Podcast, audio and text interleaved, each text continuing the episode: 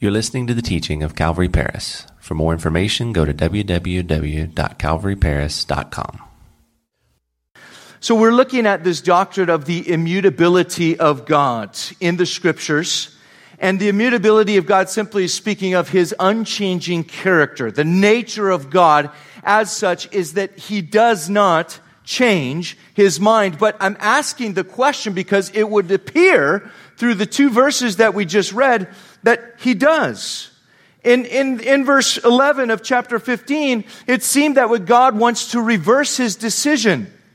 But how can God regret his own decision? He's the one who made Saul the king. When other passages like 1 Samuel 15 29 there say that God is not a man that he should relent or change his decision. At face value, the text would seem to imply to us that God changed his mind about his decision. There are at least 34 other places in the scriptures, in the Old Testament, where it seems that God changes his mind. In fact, it even uses language that would lead us to believe God changed his mind or he was sorry about something that he did. One of the most quoted or referenced by critics of the Bible is found in Exodus chapter 32. Moses was on Mount Sinai with God, receiving the Ten Commandments. Meanwhile, back at the ranch, the rest of the Israelites were worshiping an idol, a golden calf that they had made with their own hands. And when Moses, or when God told Moses to go down to them, he told Moses, hey, listen, I've had it up to here with the Israelites and I'm going to destroy them, and I'm going to make a new nation from you and your descendants. And Moses, when he heard this, he falls on his face before God and he begins to intercede. And he says, God, no, you can't do that. God, to do that would be to go against your own name. And he's interceding on behalf of the sinful people. And in Exodus 32 14, we read, So the Lord relented from the harm which he said he would do to his people. Again, this is a scripture that seems to imply that God has changed his mind. But Exodus 32 14, there, as you see, it, it seems to say that God changed his mind. But how does that fit together, right, with other passages which explicitly tell us that God does not change his mind? For example, Malachi chapter 3 and verse 6 tells us this For I am the Lord, I do not change, therefore you are not consumed, O sons of Jacob. And by the way, guys, if you want to follow along on the outline, you can jot some of these scriptures down on there because these are doctrinal truths. In other words, this is doctrinal truth about the, in, the unchanging nature of God. Hebrews chapter 6 and verse 17 and 18 also tells us, Thus God, determining to show more abundantly to the heirs of promise the immutability, there's that word again, of his counsel confirmed it by an oath that by two immutable things, there's that word again, in which it is impossible for God to lie, we might have strong consolation who have fled for refuge to lay hold of the hope set before us. That word immutable in Hebrews chapter 6, verse 17 and 18, that word immutable means irreversible, unchallengeable and unchangeable. When we're talking about God's immutability, we're talking about something that does not reverse directions.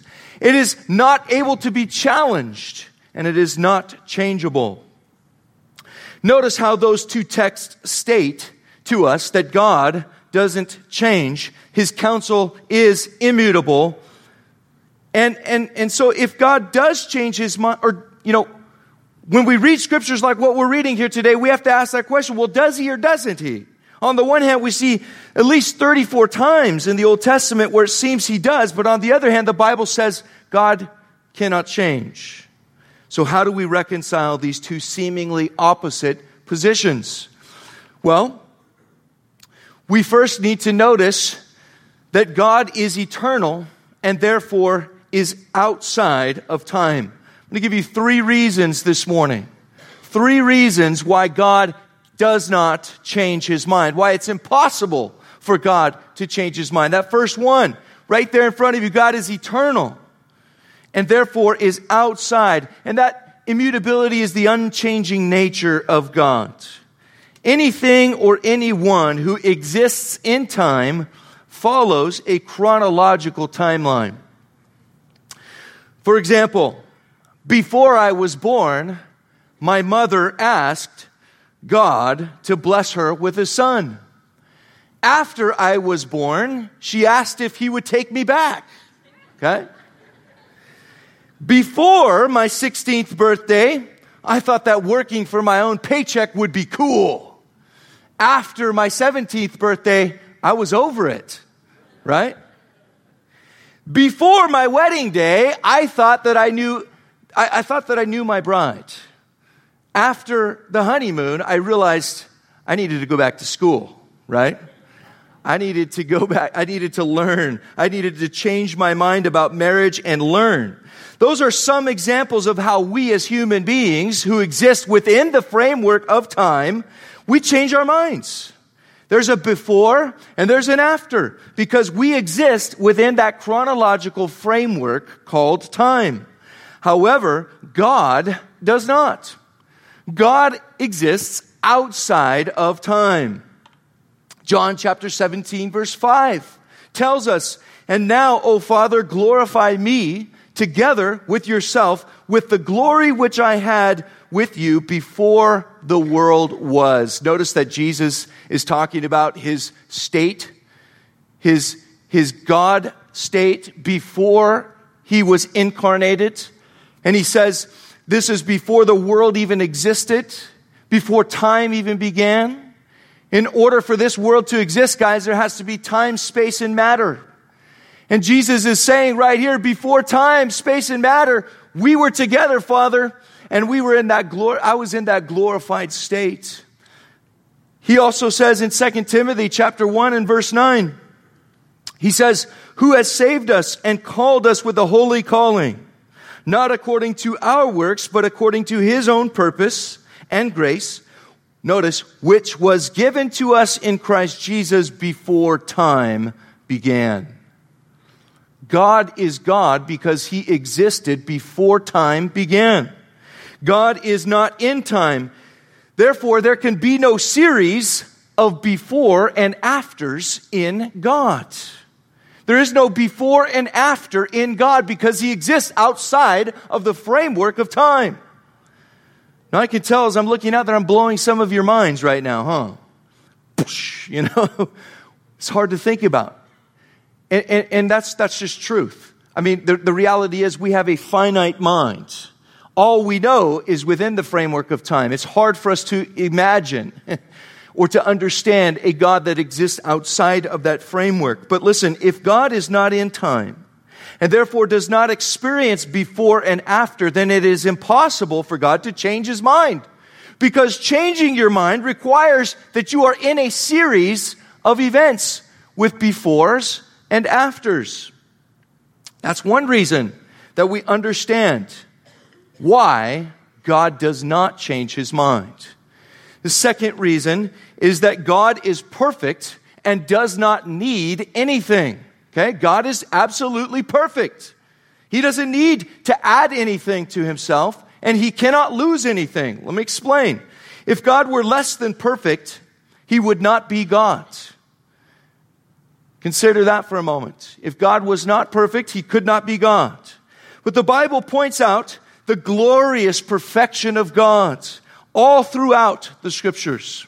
The Bible tells us he is perfect in love, perfect in holiness, perfect in justice, perfect in mercy, perfect in all of his attributes and ways. That's what makes him God. But let's think about God's perfect state and what that might mean if he were to change his mind. To change your mind means that you become different. Means that you go from a better state to a worse state because of your change of mind, or you go from a worse state to a better state because of the change of mind. For example, I mentioned before that I got married. I thought that marriage was going to be easy. I thought that I knew everything there was to know about my bride. But after the honeymoon, I changed my mind. But I also had to change my ways. Okay? I had to change my ways. I started out as a bad husband. I became a worse husband, okay? Because I was trying to fix everything and control everything. But then it's only been in the last few years that I've been upgraded to bad again, okay? I'm a bad husband again, but I'm hoping that if I keep changing, I'm going to become an average husband soon. But you see, with God, He always is, always has been, always will be perfect. It is actually impossible for Him to go from a worse state to a better one. Why? Because if it was, He was in a worse state, He would not be perfect, right? It's also impossible for Him to go from a better state or a good state to an even better one because He's already perfect. He doesn't need anything. So He does not need to change His mind to become better. And if God were to lose anything, we know that would no longer make him perfect, so it's impossible. He cannot change for the worse. Otherwise, he wouldn't be God. So we can safely say here that because God is always perfect, does not need anything, does not, he will not change his mind. I'm sorry, he does not change his mind. Now, the third reason that God does not change his mind is because God is omniscient or all knowing. That's a fancy word for he knows everything. God knows all things that happen. Proverbs chapter 15 and verse 3 says, The eyes of the Lord are in every place, keeping watch on the evil and the good. God sees it all, He knows it all. We also know from Matthew chapter 10, verse 29 through 30, this is doctrine right here, guys. And are not two sparrows sold for a copper coin, and not one of them falls to the ground apart from your Father's will, but the very hairs of your head are all numbered. Some more, some less, right? But God knows how many hairs you have. Even if you shave the follicles, He knows how many follicles you have. It's amazing. God knows weird stuff about us. But, but this should comfort us because it helps us to understand God knows all things. He knows all things that will happen in the future. That's future knowledge. God also knows all things that could happen. That's potential knowledge. That blows my mind.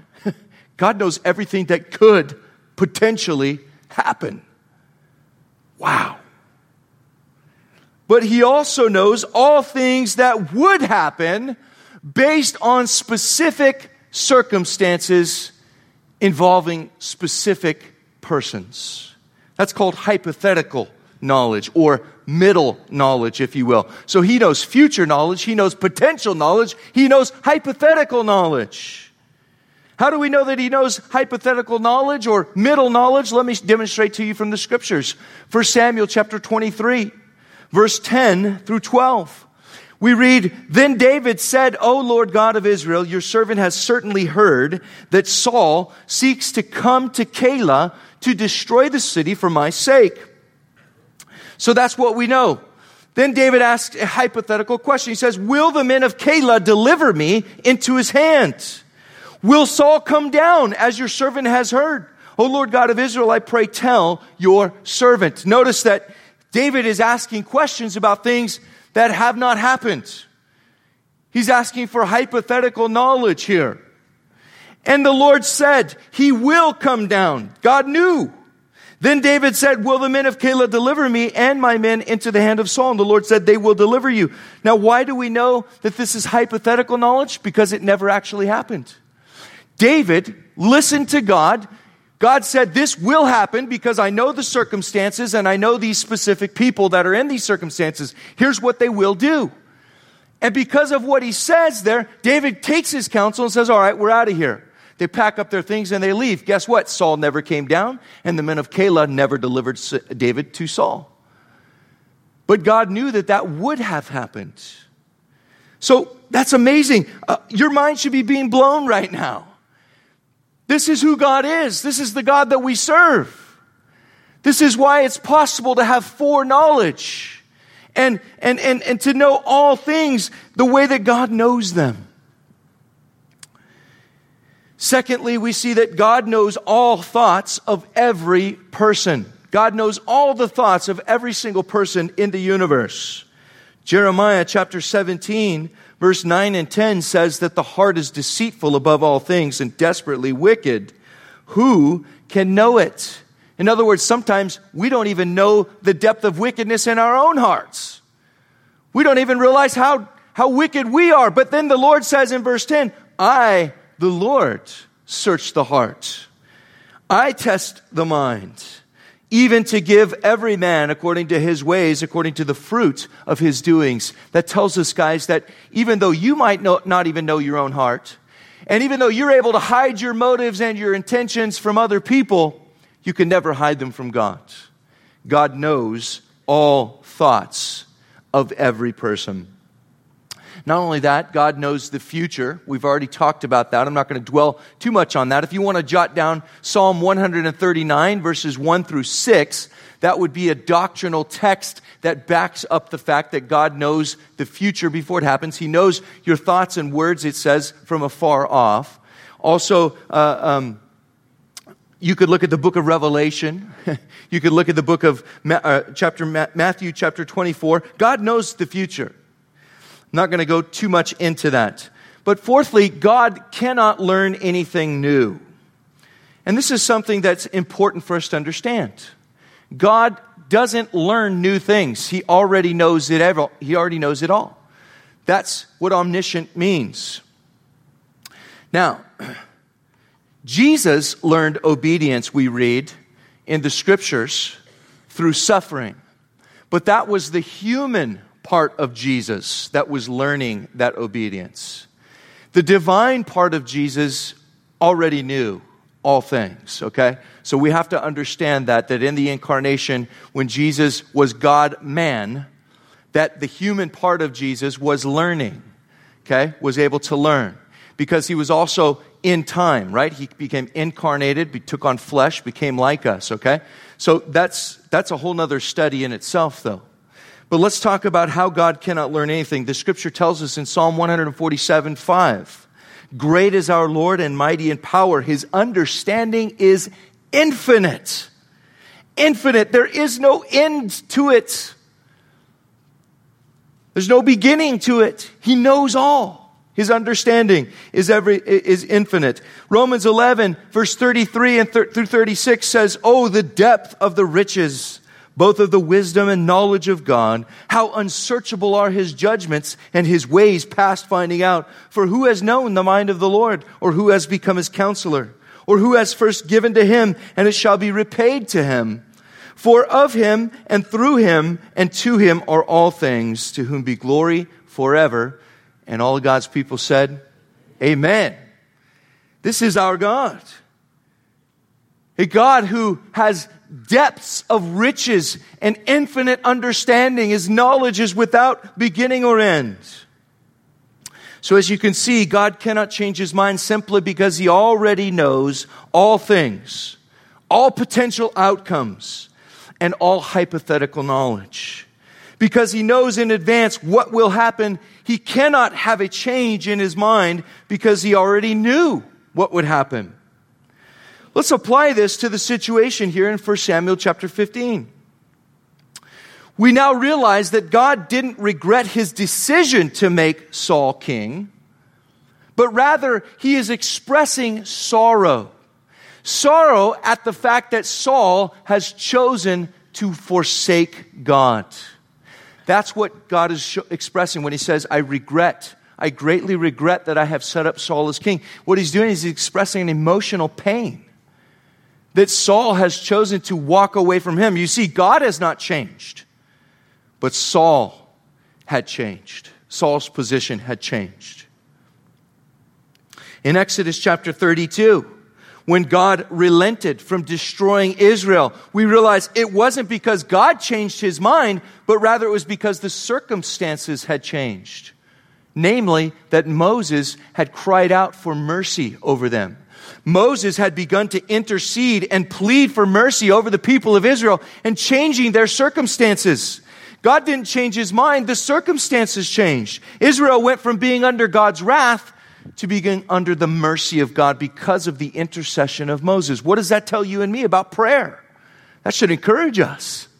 That should encourage us because as you and I are interceding for the people in our lives that we want to see saved, God is listening to our prayers. And He can change those circumstances. He's all powerful and able to do great and mighty things. And so the circumstances changed there, and, and so God did not destroy his people because of Moses' intercession. When Jesus Christ died on the cross and rose from the grave, the Bible teaches us that he ascended into heaven where he sits at the right hand of God and intercedes for you and for me. We've been transferred from the kingdom of darkness and under the wrath of God to the grace of God, the mercy of God, because Jesus interceded for us. So, number two this morning, if God doesn't change his mind, then how are we to understand these scriptures? Well, there's a couple of easy ways. The first reason is something called anthropomorphism. Okay, that is, a, that is simply a literary term, a literary style of writing in which you use man centered descriptive words to describe a situation. For example, the Bible uses anthropomorphism or man centered descriptive words to describe God on several occasions. In the Psalms, we read about God snorting through his nostrils. But does God have nostrils? No, he doesn't. He's spirit. God is spirit. He doesn't have a body like you and me. He's everywhere at once. He's all present. So he's not confined to a physical body. So when we read about that, that's a man centered description of how God works and anthropomorphism. In the same way, what we see in 1 Samuel is a, it's, the, it's a human way of describing God's actions. Bible passages that seem to say that God changes his mind need to be understood as representing our human perspective. From God's point of view, however, he doesn't change his mind because he already knows all things. A, a, a way to illustrate this might be like this. If I'm standing on my street in front of my house and my house is on my left, I would say, hey, my house is on my left hand side as I'm facing north.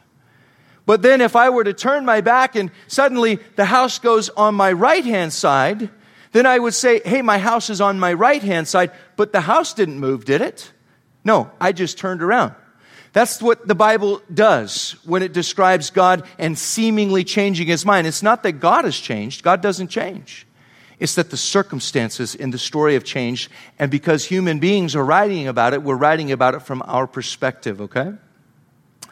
Second reason, the rule of faith. This is how we're to understand these kind of passages. The rule of faith is the number one and most important rule of interpreting the Bible. For those of you that are Bible students and you like to read your Bible, listen, you will always interpret Scripture using other Scripture passages. In other words, you never take one Scripture and pull it out of the Bible and say, okay, this is the, this is my life uh, verse and this is how I'm going to live based only upon this scripture. No, we have to use other scriptures in the Bible to help us understand what that one uh, verse is saying to us. So, as you can see from what we studied today, we must look at the Bible within its whole context, okay? We have to understand that that's what helps us to understand difficult passages like this, where it seems that God changed his mind. We realize, oh, wait, God is immutable, his counsel is irreversible, so he doesn't change his mind. The circumstances are what changes. That's why I'm always harping on you guys to read your Bibles. We should be reading our Bibles and praying every single day as Christians. Because it's through a whole study of God's Word, it's through taking in the whole counsel of the Bible that we grow to understand the complete picture of who God is. When all we do is, is get the Bible a little bit on Sundays and a little bit maybe on Wednesdays, but I know that's not the case for most of us because there's way less people here on Wednesday nights than there is on Sunday nights, or on Sunday mornings. But listen, if all you're getting out of the Word of God is, is an hour on a Sunday morning, you're not going to know much about God, are you? you're going to know this much about who our God is. I gave an example of that today in, uh, in my message. The fact that we've pulled verses from all over, Old Testament and New, that lay down doctrinal truth about the immutability of God. The only reason we can do that is because we have to read the whole counsel of God. So, what's the application for our lives today? Well, we could apply that. We can read our Bibles. But we need to understand something. We need to understand that in our world today, this is highly applicable. What are the moral issues that we're facing in our day? We're facing divorce. We're facing adultery. We're facing pornography, destroying the church from the inside.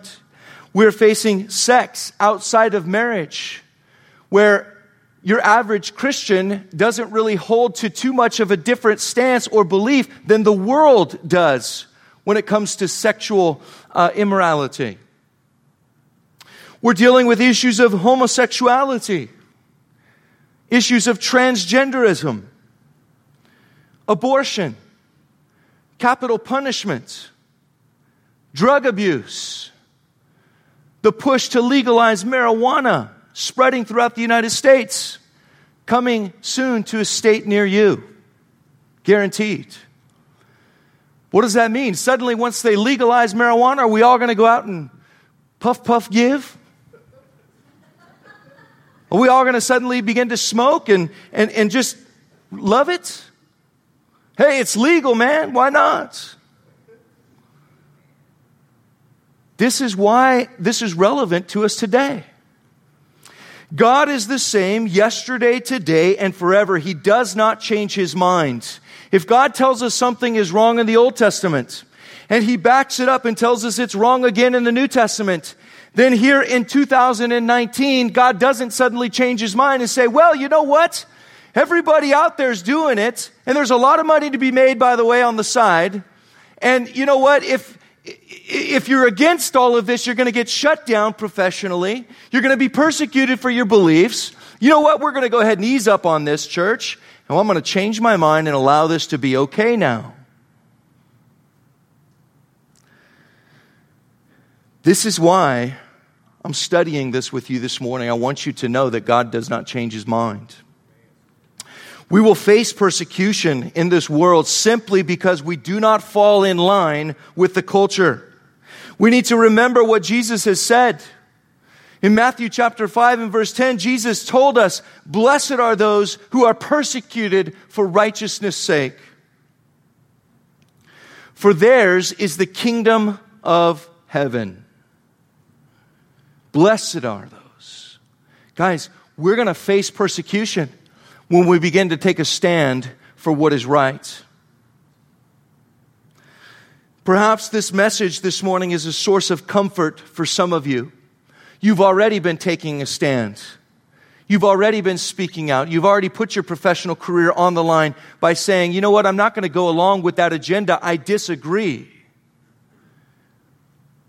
And this morning, this message comforts you because you realize you're not on the wrong side of history, you're on God's side you're on God's side.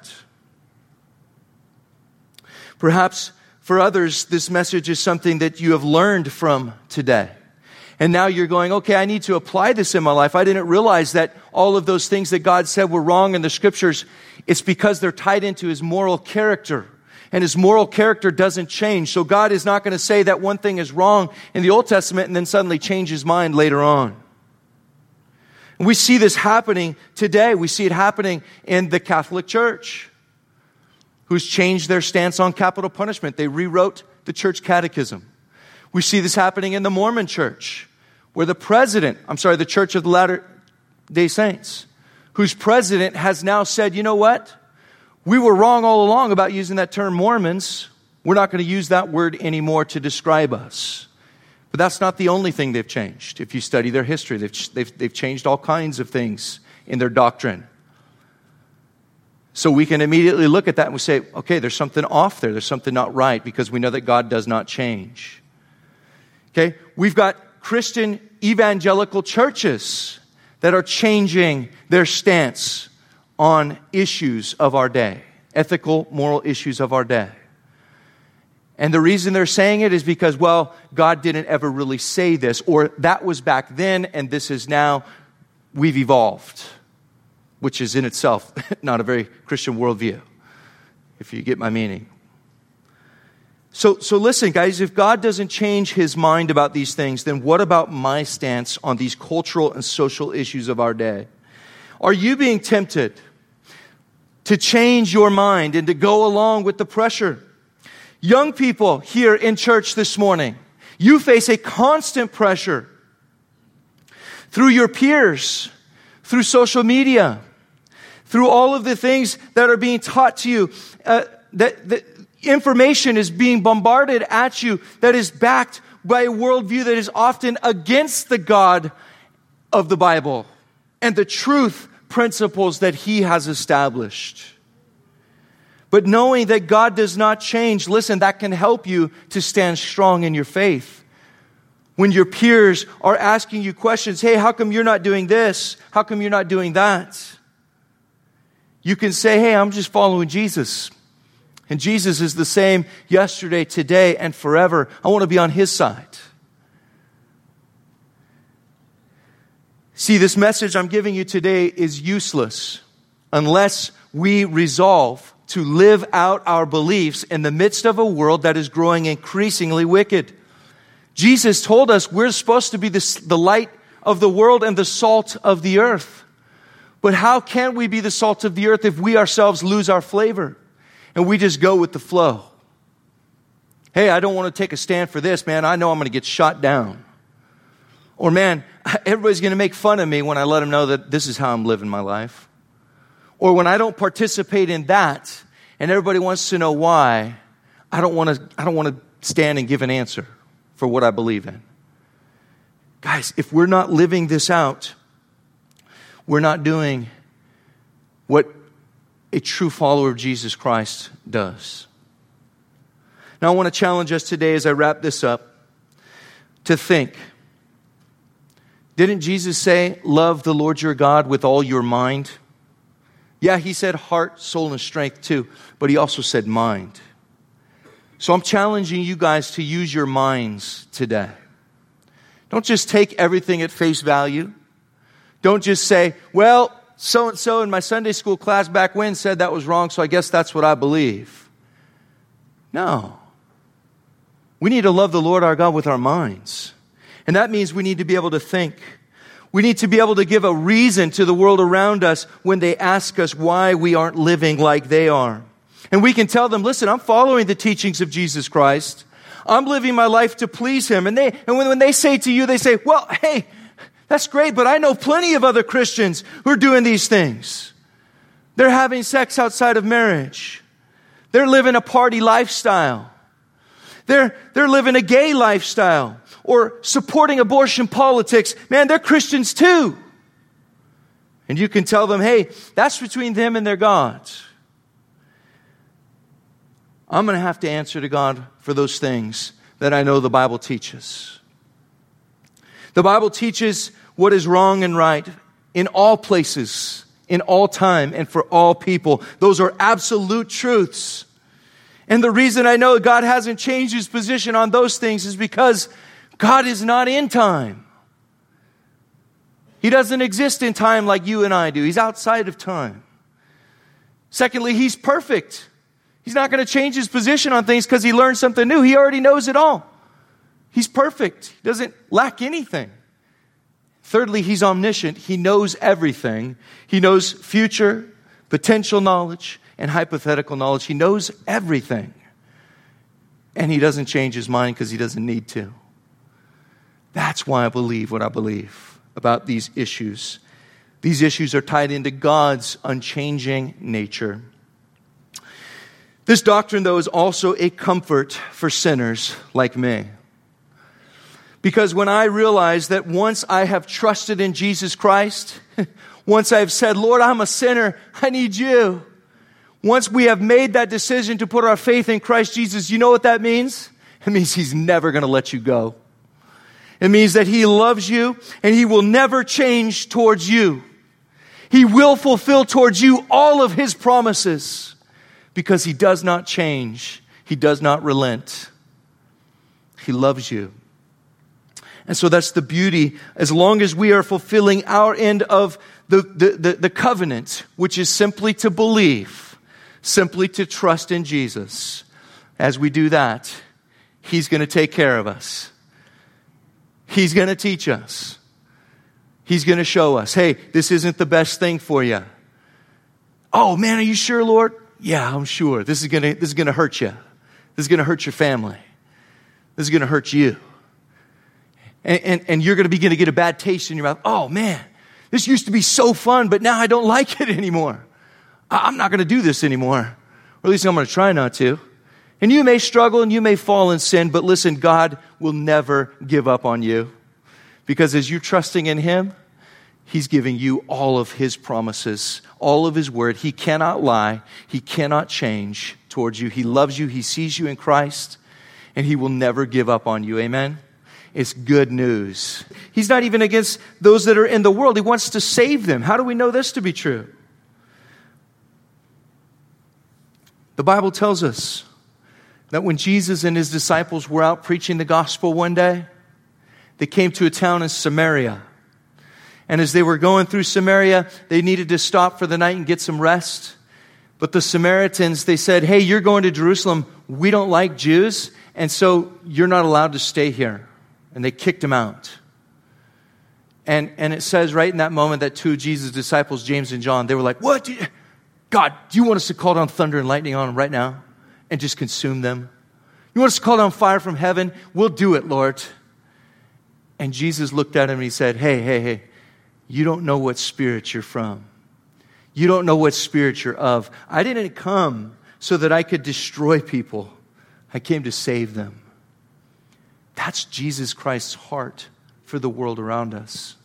And so we need to ask ourselves is that my heart?